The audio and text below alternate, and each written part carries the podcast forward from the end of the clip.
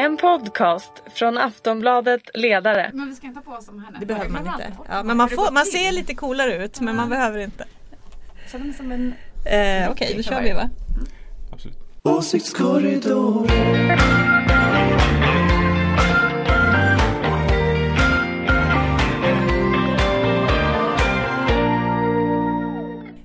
Och välkomna till Åsiktskorridoren. Eh, veckan är ganska ny. Det är tisdag den 26 februari när vi spelar in det här. Det är förmiddag. Eh, och vi ska prata om vad som ligger och bubblar i debatten just nu i svensk inrikespolitik. Och med oss för att göra det har vi Ulrika Schenström som är moderat. Yes, Och just tjingeling. tog en sipp på kaffet. Yes. Vi har från Aftonbladets ledarredaktion Jonna Sima Yes. och Daniel Svedin. Hej. Och jag heter Anna Andersson. Eh, ja hörni ni, jag tänkte att vi börjar direkt med den lilla bomb som faktiskt briserade inom socialdemokratin när Kommunal meddelade att de tänker inte längre ge några pengar till partiet. De tänker använda sina tre miljoner som de årligen har givit till eh, eget kampanjarbete. Eh, Kommunal är det största förbundet inom LO. De organiserar vad som borde vara partiets gräsrötter, det vill säga människor som jobbar inom den offentliga välfärden. Lena Melin skrev att detta är något av en revolution. Har hon rätt? Ulrika? Ja, nej men alltså revolution, jag tycker det är ju bra. Jag, jag tycker att det är bra med fackföreningsrörelsen. Varför ska den vara kopplad till ett parti?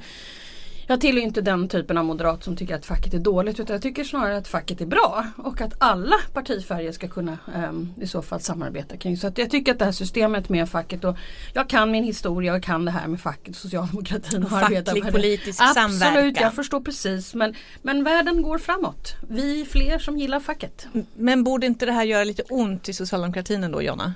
Det tror jag definitivt att det gör. Särskilt eh, i år eftersom det är 130 års jubileum. Ett jubileumsår Ja, och allting och de gör så Ja, här. jo men det är Tobias Baudin, ordföranden i Kommunal, han vet eh, hur man använder symboler och når ut och sådär. Så att eh, det är nog inte helt omedvetet. Eh, ja, och eh, partiet bildades ju ur av LO för 130 år sedan.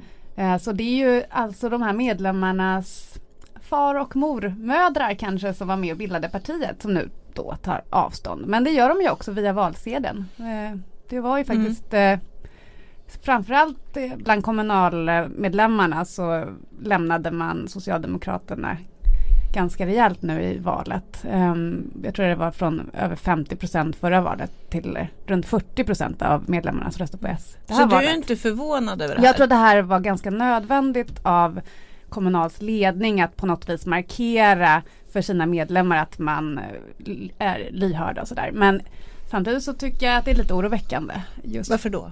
Eh, ja, för att eh, det här facklig-politiska sam samverkan, Samverkan. precis som du nämnde, eh, är ju väldigt viktigt för både för partiet att de inte helt ska tappa fotfästet och, men också för fackliga medlemmar att få igenom eh, sina, si- ja, politiken i verkligheten Men också. är inte det här liksom ett tecken på att Kommunal tror att, att Socialdemokraterna kan inte leverera? De har bara 28 procent av rösterna i senaste valet. De kan inte leverera den politik som Kommunals medlemmar vill ha. Daniel?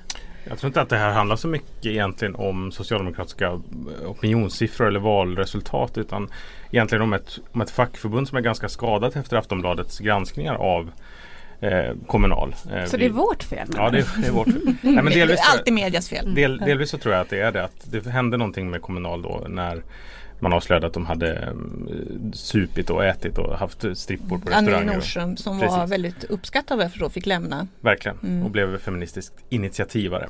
Eh, sen dess har det ju funnits någon sorts idé som jag förstår det att liksom kommunala inte riktigt varit säkra på vad de ska kunna göra med sina pengar. De har ju väldigt mycket pengar. Eh, och att det finns liksom någon sorts eh, men att man vill retirera från politiken eh, och en, kanske istället ha liksom en opinionsbildning för sin egen skull och så får man ju se vad det blir för någonting. Eh, de hade ju någon sorts informationskampanj där de lanserade en tupp som skulle gala så att eh, Tobias Baudin skulle komma I ihåg vad medlemmarna remember. ville. Mm. Om de här tre miljonerna ska gå till fler tuppar eller vad det kan bli för någonting. Det, det, det, får man ju, det får man ju se.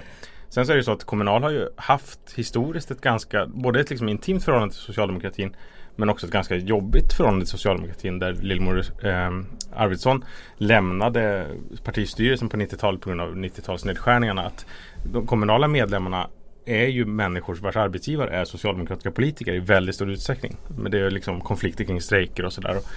Eh, socialdemokratiska politiker som har illustrerat det genom att de kan sitta på olika stolar beroende på om de är arbetsgivare eller partivänner. Ja, så att, men, men detta är ett friskhetstecken. Kommunal tänker rätt. ja men en ny tid. Jag menar man måste ju kunna vara med i Men- kommunal men- utan att, jag menar, tänk dig själv att du är liberal eller centerpartist. absolut. Och är med i kommunal. Varför ska man genom sin avgift börja betala Väldigt många är Socialdemokraterna? nu Sverigedemokrater. Eller De Sverigedemokrater. Jag försökte alltså 10% komma undan att säga ordet. Då förstörde du det här. Vi ska inte prata om dem hela Däremot så, tiden. däremot så kommer det väl vara alltså, Kommunal kommer inte fjärma sig från socialdemokratin i någon egentlig mening. Att de kommer fortfarande sitta kvar i verkställande utskott och de kommer liksom ha ett inflytande över politiken och eh, eh delta i valrörelser och sådär. Däremot så kommer inte man behöva betala medlemsavgifter som går in till socialdemokratin och det är väl bra, eh, tänker jag. Men är inte, är inte det här också bara ytterligare ett tecken? Bara för några veckor sedan så hade ju Jonas Sjöstedt möten med LOs styrelse. Jo, men Eh, verkligen. Vilket var, alltså, det var ju också sensationellt. Jo- Jonas Sjöstedt såg så enormt nöjd ut efter Ja det ska han ju här vara också. mötena. Eh, Alltså, det var ju en Men det här är ju liksom någonting som politiker drömmer om. Det här är den våta drömmen jämt. Att göra ett nytt Saltsjöbadsavtal. Hur kan vi utveckla den fantastiska svenska modellen till en 2.0. Alltså, ni, alltså Jobb- alla Anders Borgs väldigt jobbpakt. engagerade politiker. En One day så kommer de alla till den här Jag har sett ljuset. Jag ska ha ett nytt Saltsjöbadsavtal. Det spelar ingen roll partifärg. They all go there. det, det är den Det är svenska liksom- drömmen. Det är drömmen. Det är den stora drömmen. Ja men det ligger Ja. väl i tiden också med att vi får en, en falang som blir allt mer radikal inom vänstern.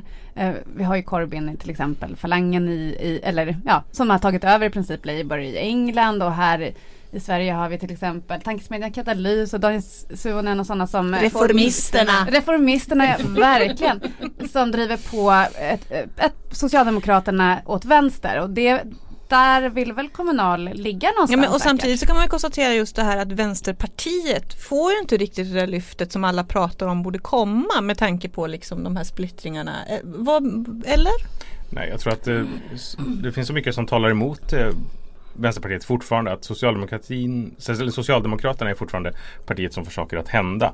Eh, är ju liksom bilden väldigt mycket. Och sen kan man väl säga det att Kommunals medlemmar är väl mer benägna att rösta på Vänsterpartiet än vad de är många andra fackförbunds medlemmar är att rösta på Vänsterpartiet. Och sen var det väl egentligen ganska smart med efter det här 73-punktsprogrammet med eh, borttagna värnskatten, förändrade 3.12-regler och sånt. Absolut. Att eh, vänstern, att man gjorde den här reformisten annars hade ju man riskerat att många vänster socialdemokrater kanske hade dragit till Vänsterpartiet. Absolut. Ja, eller SD. Det är ju det som Ja, är ja, eller SD, mm. absolut. problemet. Att det är ju Polariseringen. Men, men tror ni att Löfven behöver göra någonting nu? Alltså, för det är lite så här, ni får det låta som att det nästan är lite bra för socialdemokratin att de får den här vänsteroppositionen utan att egentligen behöva För riskera. socialdemokratin är det väl bra att man behåller de här vänster Men socialdemokraterna kommer man kunna i partiet. göra det? Ja. Ja för nu kan man vara medlem i Reformisterna ifall man är riktigt vänster. Jag tänkte, det vad är kan Löfven annars göra? inte han ganska uppbunden nu av den här 73-punktsöverenskommelsen som han har gjort högerut så att För jag tyckte att jag såg Suhonen skriva så här Kamrater, nu samlas vi här.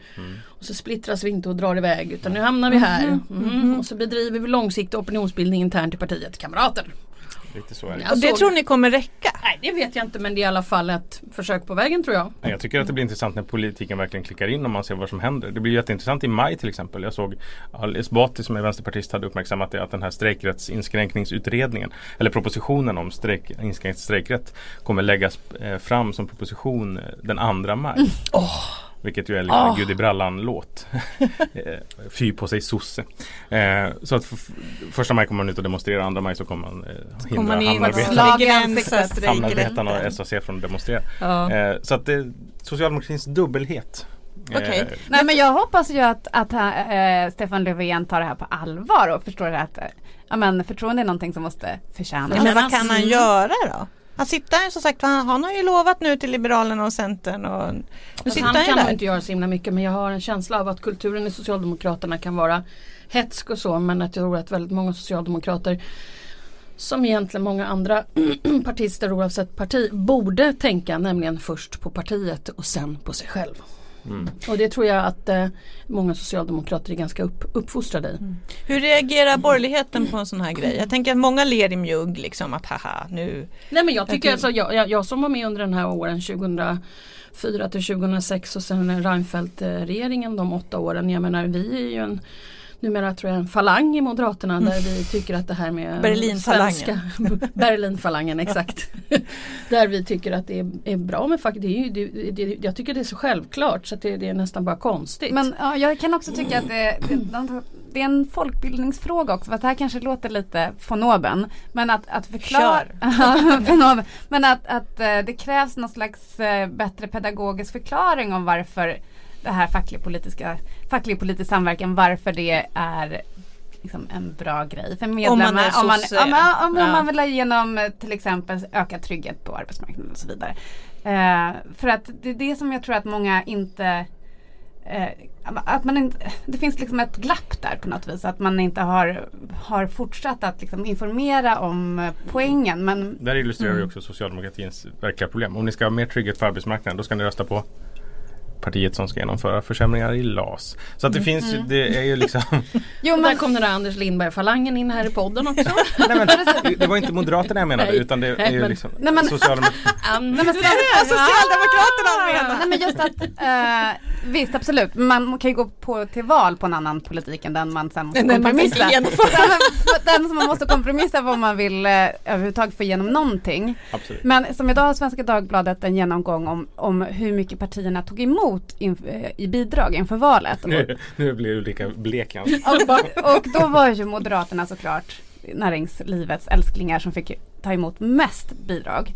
Och då är det ju ändå så här, ja men nu försvinner tre miljoner, det kanske inte är fruktansvärt mycket pengar men Två ombudsmän. Jag vill bara Mm. påpeka att det är alltså inte hur mycket pengar man har som gör att man vinner ett val utan viljan. Nej, det var- Tydligen det var ju inte, uppenbart med. Moderaterna. Men, men, så, är, eh, nej men så är det ju. men det är klart att det, det blir en väldigt mycket lobby Nej, jag tycker att det är- ja, nej. ja, Nej, men jag tycker att det är ganska obehagligt om jag ska vara riktigt ärlig. Men Vad? Det är klart. Att det med, Alltså partibidrag, alltså hur, hur det kan miss... Alltså så här, det finns naturligtvis eh, em, slödder i alla grupperingar om man ska säga Va? så. Thank Men, men, nej, men sen måste det ju också finnas folk som i god tro också kan få, få lämna pengar. Och nu kom du in på ordet lobby direkt där va. Så att det liksom, jag är inte så säker på att det bedrivs överhuvudtaget. I så fall kan man ju anklaga LO för väldigt mycket lobbyarbete.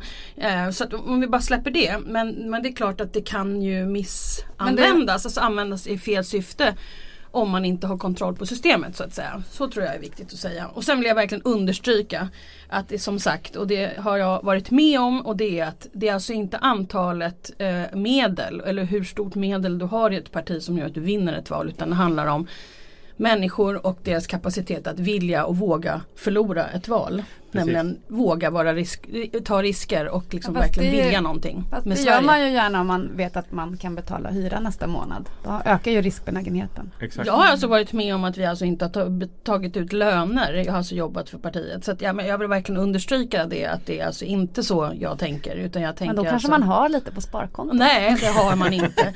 Nej men allvarligt okej. talat jag vill verkligen make a point här. Det, är alltså inte, det är inte medel som gör att du vinner utan du vinner Nej, därför att du verkligen vill förändra och förbättra någonting. Annars ska man inte hålla på med politik. En, en, en av de stora trenderna man ser också liksom i internationell politik är väl också att man kan mobilisera folk som faktiskt vill valarbeta för en. Liksom, nu pratas det mycket om Sanders, Bernie Sanders som har liksom sagt att han vill bli president och han har redan dragit in jättemycket pengar. Men det liksom riktigt intressanta är ju att det är jättemånga människor som säger att de ska valarbeta för honom, knacka dörr och vara ute liksom i miljön. Det tror jag är socialdemokratins och liksom det här kommunal eh, stora problem. Att man faktiskt Man förlorar fötter liksom. Ja men att man demoraliserar och demobiliserar en massa människor som faktiskt tycker att socialdemokratisk politik som vi är vana att se den är bra. Och att man måste sitta och svälja vä- sän- sänkt värnskatt och eh, inskränkningar i arbetsrätten. Jag vill bara tillägga det där jag sa. Alltså, vad jag försöker komma fram till här det är ju liksom att väldigt många människor som engagerar sig i politik gör det av fel skäl. Till slut så sitter de där med arvoden som gör att de inte släpper sina positioner. Så de sitter där egentligen på grund av att de har arvoden och egentligen inte vill någonting. Så jag bara Ja, jag med Många partier, och många partier blir ju liksom Alltså, helt Avskaffa LAS i befolkade den av politiska dessa. klassen. Det behövs mer flexibilitet. Lite mer som i Miljöpartiet. Flexicurity. mer flexicurity bland de politiska Men tjänstemännen. hörni, en sista Och fråga här. Kommer fler LO-förbund följa Kommunals exempel tror ni? Det, det är ju redan så att det finns ju flera förbund som inte ger pengar eller har gjort åtminstone. Jag vet Pappers, eh, det här är ju i och för sig gamla siffror så det kan hända att de, gav, att de ger pengar nu. Men 2016 så gav de inga pengar för att de inte hade fått någon räkning. det är lite Dåliga administrativa Ja, rutiner Och och sen har vi ju sen har vi den här utbrytargruppen i 6F där bland annat Katalys blir- äh, som finansierar Katalys. Eh, det finns ju redan Mm. många som har liksom markerat lite avstånd mot socialdemokratin och byggnads och SEK och alla möjligheter. Okej, vi får helt enkelt eh, hålla ögonen på det här och se vad som händer. Men, men spännande är det ju faktiskt. Det det. Vi ett ska jubileumsår. ett, jubel, ett jubelår. Jag ska bara säga det om Sjöstedt en grej till. Han, han har inte bara träffat LO, han har också varit och träffat Hyresgästföreningen och Aftonbladets ledarsida. Och liksom blivit, låtit sig bli fotograferad. Da-da-na-na. Så han är ju ute på en riktig skärmrunda och liksom, Ja, jag tar. Vi kanske kommer bli en oberoende vänsterpartistisk. Låt oss veta säger jag. då, då Hallå? Vad händer nu? det, är så här, därför, some news here to tell. det är därför han är hos LO först för att berätta att vi måste skriva om ägardirektiv. Ja, precis, de här 9 procenten eller vad det är de äger. Tired of ads barging into your favorite news podcasts? Good news. Ad-free listening is available on Amazon Music for all the music plus top podcasts included with your Prime membership. Stay up to date on everything newsworthy by downloading the Amazon Music app for free or go to amazon.com slash news ad free. That's amazon.com slash news ad free to catch up on the latest episodes without the ads. Eh, vi ska drastiskt byta ämne därför att den andra stora frågan alla pratar om just nu det är ju de här IS-terroristerna. Alltså svenska medborgare som åkt ner till Irak och Syrien och stridit och spridit terror och skräck och som nu sitter i kurdiska fångläger och vill komma hem. Hur ska vi hantera dem? Regeringen har sagt att vi tänker inte åka ner och hämta dem. Kommer de hit så får vi väl se vad vi gör. Eh, så ska de, om de har begått något brott så ska de dömas. Eh, Gunnar Strömmer som är partisekreterare i Moderaterna han skrev i Dagens Industri här att det kan bli aktuellt med indragna medborgarskap. Eller inte aktuellt men att man skulle kunna ändra så att man skulle kunna dra in medborgarskap för de som har ett annat medborgarskap. Alltså dub, dubbelt. Man kan inte bli statslös. Det ska man inte kunna bli. Eh, tror ni att det kommer bli så som Strömmer? Alltså vem, vem vågar, eh, det, det är ingen som ömmar för IS-terrorister. Är det här ett läge där sådana här lagändringar kan gå igenom tror ni? Nej. Det tror ni inte? Jag tror inte att, att eh, man kommer göra så. Eh, Just nu har alla partier behov av att vara, visa vem, att man är hårdast. Eh, Ingen vill förlora den här frågan till partiet vi inte skulle prata så mycket om. Och som också visa- är ute och säger här, vi har velat det här hela tiden. De Precis, alltså man vi vill har visa handlingskraft. Vilket jag Mm. tycker känner, det hela frågan blir hanteras inte seriöst helt enkelt. Eh, för att alla har sån beröringsskräck istället för att man försöker faktiskt lösa det praktiskt. För att det är ju en eh, tickande bomb i de här flyktinglägren och eh, i eh, fängelserna där i, i de där kurdiska fängelserna eller vad man nu ska kalla det. Lägren där de har tillfångatagit 800 IS-terrorister. Mm. Eh, det måste ju lösas. Annars kan de i värsta fall ja, att det blir någon katastrof där eller att de släpps på fri fot och det gynnar ingen. Mm. Nej alltså jag menar börjar man i utgångspunkten att man eh, ska positionera sig när man har ett, ett, ett problem framför sig då har man ju alltså missförstått hela arbetsuppgiften för att vara politiker. Um, utan här ska man ju försöka lösa problemet och jag, jag är faktiskt inte um, personen att svara på vad som är enklast här. Nej, det men, om man, men om man, men om man här, börjar i att så här, nu ska alla positionera sig för att liksom positionera Men sig lite mot och så för känns det SD. väl att det Och jag pågår tycker att det är inte så sjukt Jag tycker det dåligt. känns som att folk tror att de måste positionera sig mot IS. Men alla är väl mot IS? Det är klart att alla är mot Ja. IS, annars Ja, måste det vara alltså- fel på folk. Men Ja. jag menar, det är klart. Men, det, Men, det- men, men, men, men sen är det ju så här, jag menar hur många av de här människorna, en del har ju stuckit och, för att de verkligen vill engagera sig. Finns det några kvinnor som har följt med som har varit tvingade att följa med? Alltså det finns så, de här fallen, det är inte så att det är, det är ganska många hur många små barn, är ska vi det säga också. Hur många Mm. är det här? Nej alltså i, i, eh, Som jag förstod det så är det, handlar det om 6-7 individer som har svensk medborgarskap som nu sitter fängslade. Det är alltså inte horder av människor. Nej, eh, men Till det ska Men- man väl lägga att det är folk som kommer tillbaka liksom reguljärt. Precis. Ja som redan har, man tror att 150, 150 av 300 personer. har redan kommit tillbaka. Exakt. Mm. Så att man måste ju också Och 50 lär ha dött, förlåt. Ja, nej men eh, så det har blivit lite skev fokusering istället för då fokusera på de här 150 som kommer på något vis säkert komma tillbaka till Sverige. Eller är tillbaka. Eller är tillbaka. Eh, eh, då handlar det om dels att försöka väcka åtal mot de här personerna och att eh, underrättelsetjänst och så vidare håller koll på dem. Eh, och eh, i möjligaste mån döma dem såklart. Eh, men också handlar det om någon slags eh, rehabilitering. Eh, och där måste det finnas en bättre organisation. Jag hörde eh, Jemme i Malmö säga att man inte har, får så bra information från, från eh, underrättelsetjänst och så vidare om de här personerna som når en Malmö. Och det är ju inte bra utan eh, där måste ju kommunerna få någon slags statlig Men till syvende och sist, alltså, tror ni är det här en, väldigt partisplittrande fråga? Nej det är det väl inte. Om vi det är ska prata inrikespolitik. Det är ju som Jonna säger att man ska, såg Morgan Johansson ska berätta senare i veckan att det kommer en skärpning av terrorlagstiftningen. Och vi har ju sett liksom de 20, eller egentligen sedan 11 september har ju liksom terrorlagar skärpts och skärpts och skärpts. Det har kommit nya liksom grejer vad man kan göra och liksom signalspaning och sådär. Eh, och, och nu är vi liksom framme vid att man ska ta ifrån folk medborgarskapet. Att om inte lagstiftningen har fungerat så kanske man ska ifrågasätta vad, vad, har, vad får vi liksom för Såg Mattias Svensson hade twittrat vad, fan får, vad får vi för stålarna liksom? Eh, som vi betalar till våra myndigheter om vi inte kan liksom, lagföra, vi kan inte göra någonting. Expressen hade en genomgång om att eh, sen IS liksom föddes som någon sorts utbrytare ur Al-Qaida så har det faktiskt lagts motioner. Eh, och så har man berättat vilka som har skrivit motioner men inte egentligen vad, vad, vad de motionerade om. Varför röstades motionerna ner? Varför var de inte genomförbara? Det är ju det intressanta tänker jag. Att bara för att man 2013 som Staffan Danielsson skrev, Centerpartisten skrev en motion om om eh, IS-terrorister eller folk som reste till Syrien och Irak. Va, vad ville han då? Varför var det inte genomförbart? Det är ju det intressanta om man nu ska diskutera vem som gjorde fel för flera år sedan. Eh, bara för att man skrev motionen så gjorde, hade man kanske inte rätt. Det kanske inte gick att genomföra eh, den Kan politiken. fortfarande man ha för. varit ett dåligt förslag. Precis, eller så här, inte genomförbart eller kanske inte träffade alls på det sätt som man ville. Ehm, men det som och det är klart att om han har varit och mördat folk i, i oländig terräng i Syrien och Irak så är det ju svårt att liksom veta. Det kan vara, kan vara svårt för eh, svensk säkerhetspolis och svenskt um, rättsväsende att liksom säkerställa och ta reda på vad som faktiskt har hänt. Så att det är klart att många människor kan, kommer säkert att gå fria för brott som de har begått. Och då är det väl viktigt att eh, man har koll på dem. Att man vet det från kommunernas sida, från Säpos sida. Att så här, nu har vi tillbaka en kille som har varit i Syrien. Vi vet inte vad han har gjort men han har sannolikt varit och stridit med terrorist. IS. Mm. Eh, och begått fruktansvärda övergrepp. Men vi kan liksom inte bevisa det. Det finns inga bevis mot det. Men, och vi ska, honom ska vi hålla koll på. Men då måste man ju prata mellan alla myndigheter. Och att kommunerna också vet att så här, den där göken eh, är inte jättebra. Och som, eh, det var ju faktiskt en rätt bra genomgång i Agenda här i söndags om det här. Eh, Och då så var det ju en juridisk expert eh, som sa att det här är ett långsiktigt arbete. Att förra året så dömdes en eh, person som var inblandad i folkmordet i Rwanda. Det tog 25 år Mm. att eh, Ja, man kunde i alla fall skapa någon slags känsla av att man aldrig kan vara säker. Nej Att, precis.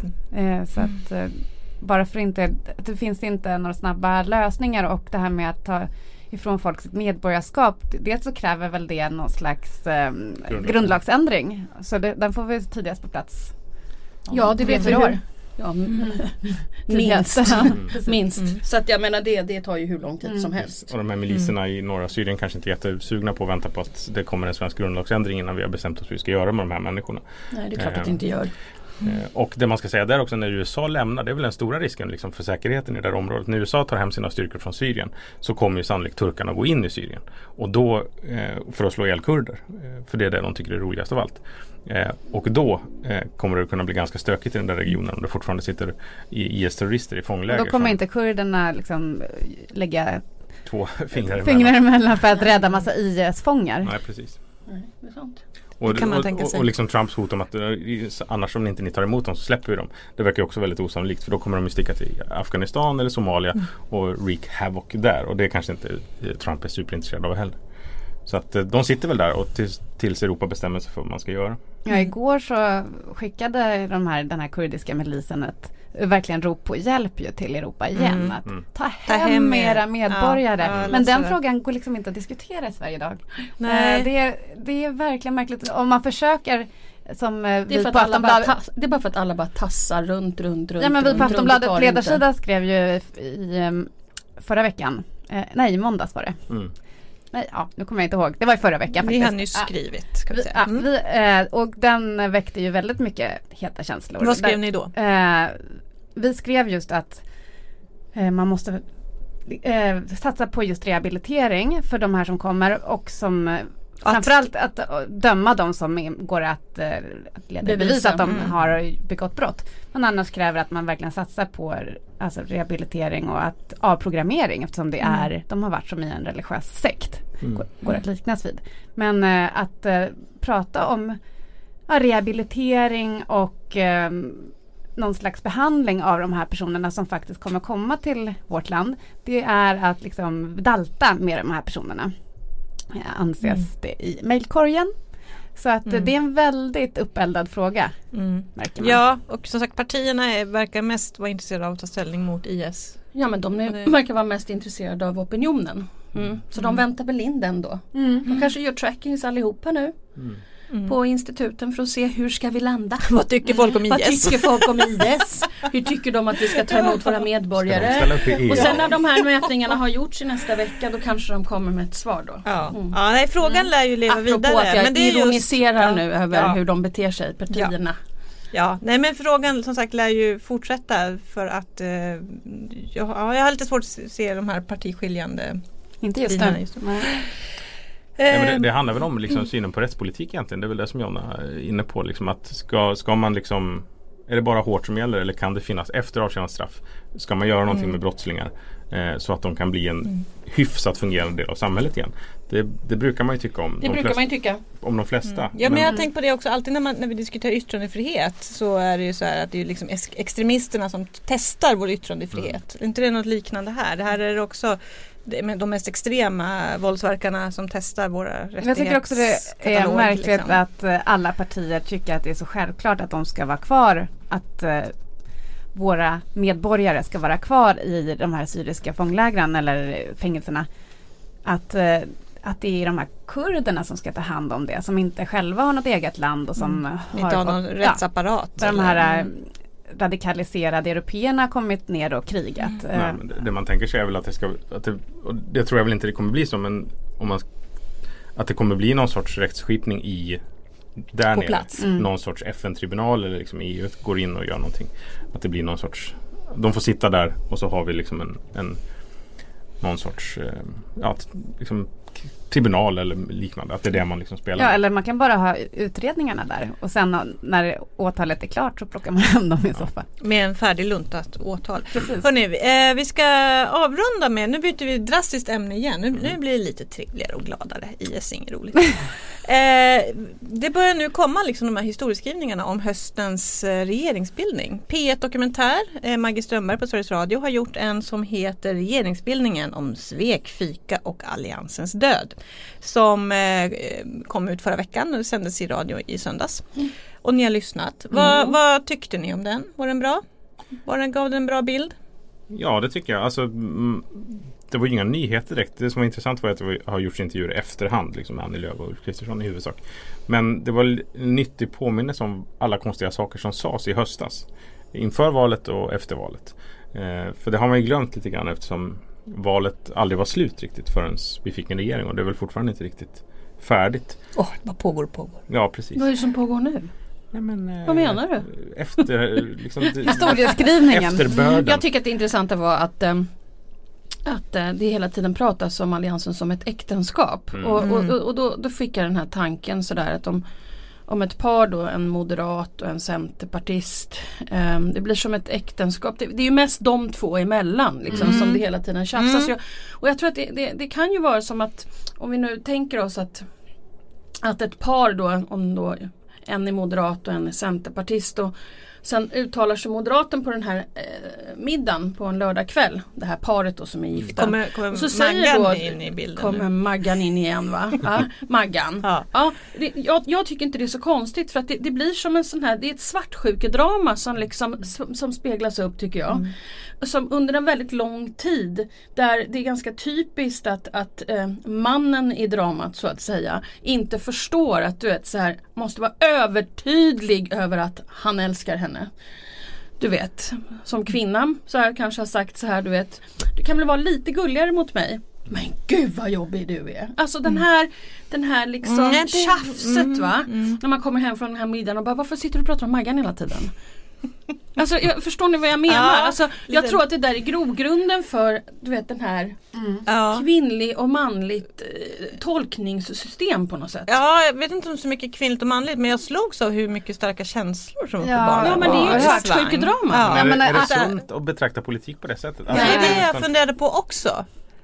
Alla känslor är likadana oavsett om det är politiken eller i ett, en annan typ av relation. Ja men det Ja, men känns det ju som var- att de är försmådda liksom på privat plan. Ja, men precis, Annie. Lööf- Jo, men det är ju- Vänta, Jonna, Annie? Lööf liksom bedyrade att hon tycker oerhört mycket om Ulf Kristersson pri- som privatperson. Vad spelar det för roll överhuvudtaget? Jo det spelar Ja, enormt mycket mer roll. Nej men för deras samarbete gör det det. Det Jo, handlar det om relationer. Ja, och även, eh, Och, och när man har sådana där relationer, jag kan säga er att det, det, det är ju det som jag, jag har också skrivit om. Mm. Just att man inte har vårdat de här relationerna. Man har heller inte vårdat historien om varför alliansen överhuvudtaget bildades. Man, liksom, man struntade lite grann i, i och, och gav egentligen Socialdemokraterna och Sverigedemokraterna eh, hela deras uppspel rätt. Alltså du vet att de har ju spelat med i deras spel att splittra alliansen. Nu försöker man splittra Moderaterna. Det är liksom, jag har ju sett det här, det såg vi ju 60 år som Socialdemokraterna gjorde mot borgerligheten. Och sen fick man ihop det här och nu har man ju gått med på det här. Nu har man ju dessutom Sverigedemokraterna som också ville splittra alliansen och framförallt splittra Moderaterna. Så att det, det är ju, de har bara gått i, de har helt men nej, gått i jag reagerade precis som Jonna. Jag tyckte också jag blev helt paff över hur starka privata känslor och Oh, emotioner you. Men jag, jag, jag, jag blev jätteförvånad. Men är inte det en väldig risk att bygga politik, Men det är ju samma politiska allianser på så starka Ja. personliga känslor? Men partier privata? är ju samma sak. Det är ju politiska allianser mellan människor som träffas när de är tonåringar och sen så driver Fast de det, regeringen ja, det är ändå något speciellt här. För jag tror, man har aldrig hört några sådana känslor mellan Mellan sossarna och Löfven, Kommunal. no, nej precis, eller mellan Löv, eh, Nej men du kan, och men du kan höra sådana eller- relationer med Maud om du skulle prata med henne. Och Fredrik Reinfeldt. Så att jag menar, Jo, jo absolut, men jag menar det att det där alliansen är någon slags specialrelation. För sig så Nej, var ju... nej, nej så- det, det, kan jag säga. Det, det gjordes på ett väldigt nära sätt. Och, och eh, jag tror att de här inte riktigt fattade hur relationerna hade varit tidigare. Och Nej, för jag därför tänkte, tror jag det man ligger har ju en också, i, det ligger också det i sakens natur i politiken att någon annan tar över. Alltså som du säger, liksom de här som grundade alliansen från början och hittade varandra och hittade relationer. och De så glömde ju att berätta för sina generationer Ja, efter och, vad det var också, de man hade kan gjort. ju aldrig vara garanterad att ens efterträdare ska känna Nej. likadant för ett annat Nej, partis efterträdare. Det är som att liksom. Du och jag har, eh, är, är tillsammans Mm. och så det här blir Daniel och jag är tillsammans Ja. säger vi. Och, Ja. och så får vi barn nu. Nej, okej, nu, nu ser jag hur du bara flackar med blicken. här, jag stannar där. Nej men det är konstigt, nej, att, det men- är konstigt att ha en relation. Om man liksom översätter hela relationsidén. Det är konstigt att ha en relation och så tänker man att liksom den som tar över mig när jag dör ska vara kär i samma kvinna som, som jag var. Det vill säga din mamma. Okej, det var en lång an- analogi. Men, men alltså jag tyckte det var också konstigt när man, alltså, något som jag reagerade på i dokumentären var att de pratar förbi varandra fortfarande på något vis. Att, De har eh, fortfarande men det är inte det Nej jag men alltså säga. Ulf Kristersson då säger att han, han, han tycker att han gav Centern och Liberalerna ett, ett väldigt generöst förslag genom att bilda en MKD-regering på allianspolitik. Medans då, då är det som att han inte tar in vad deras största käpphäst är. Att man inte vill ha någon slags stöd av SD. Nej. Och, Och- eh, och- och, då, då går det liksom inte, det går inte att komma vidare om man inte vill ta in Nej, det. och då Ulrika. kommer jag tillbaka till det här med relationer. För att kunna förhandla och kunna göra saker så måste man förstå människors grogrund och deras liksom, tyngd i olika frågor. Man måste förstå vad det är som är deras drivkraft. Man måste förstå helt enkelt den personen och inte försöka göra personen till den man vill att den personen ska vara. Och om man inte lägger ner från alla håll energi på att försöka förstå parterna då blir det så här, då pratar man om varandra. Därför att man, det är som när man sitter och förhandlar så här. Jag kan sitta på lördagskvällen i ett stängt rum med en pilkastningsutrustning eh, liksom, utrustning och hata någon. Men när jag sitter i rummet där vi ska försöka förhandla och komma framåt. Då måste jag försätta mig i situationen att jag förstår mig på till exempel Daniel här. Att jag förstår vad hans drivkrafter är för att annars kommer jag ju aldrig kunna erbjuda Daniel vad han behöver för att komma vidare i den här förhandlingen. Där har vi problemet. Och då kan man ändå säga att den här dokumentären blottlade det här ganska väl. Ja och då handlar det om att man har inte lagt tillräckligt mycket energi på att förstå varandra och det, de relationer För, man för har. Strömberg valde ju helt att fokusera här på Löv och Kristersson och den dynamiken. Var, det var rätt ja. fokus tyckte ni eller? Ja nej men alltså det finns ju jättemycket saker som händer naturligtvis i KD och L också som har mycket med det här att göra också framförallt. För de var ju väldigt Bakom- perifera i Ja och de har inte, dokumentären. ja och, och de har ju heller inte lyft fram särskilt mycket i någon annat medie eller i någon annat sammanhang. Men det är klart att de ju också har suttit i de här rummen och också haft telefonsamtal mellan olika människor och drivkrafter och så. Så, att, så att det, det ska man ju inte sticka under stol med. Men, men jag säger det återigen, du kommer aldrig i politiskt kunna förhandla om du inte förstår dig på vad den andra part, parten tänker, tycker och har för drivkraft. Visst. Och det, det liksom intressanta här är ju att det som, Löfven, eller som Löv skulle vilja bli erbjuden av Kristersson hade han ju aldrig kunnat erbjuda. Eftersom hela hans erbjudande till sina egna väljare är något annat. Det var ju det som blev problem. Det, var, det såg man ju. Fram, liksom, Man förstod att det, Nu ska vi komma ihåg en sak att vi har ju alltså inte suttit i det där rummet med Nej. de här fyra. Så att- Nej men vi utgår att- ifrån så nu att liksom vi, den här ehm, dokumentären. Jag bara tänker hur, liksom mandatfördelningen och eh, liksom möjligheten för om man liksom inte tänker sig att sossarna ska bli ett passivt eh, regeringsunderlag då. Eh, så är det ju svårt att erbjuda någonting och det kunde man ju ana när man såg eh, hur valet såg ut att gå. Och det är väl det som jag tyckte var intressant att liksom höra den här hösten hur, hur man försökte ta initiativet och liksom bortse från hur mandaten hade fördelats och liksom vilken roll Sverigedemokraterna faktiskt skulle komma att spela. Eh, för om en regering ledd av Ulf Kristersson överhuvudtaget skulle kunna liksom tillträda. Att man låtsades som att det inte var ett problem och att man hoppades på att Socialdemokraterna bara skulle vika ner sig. Eh, Eh, och att liksom påminnas om att just det, det var faktiskt ganska dåligt med besked innan.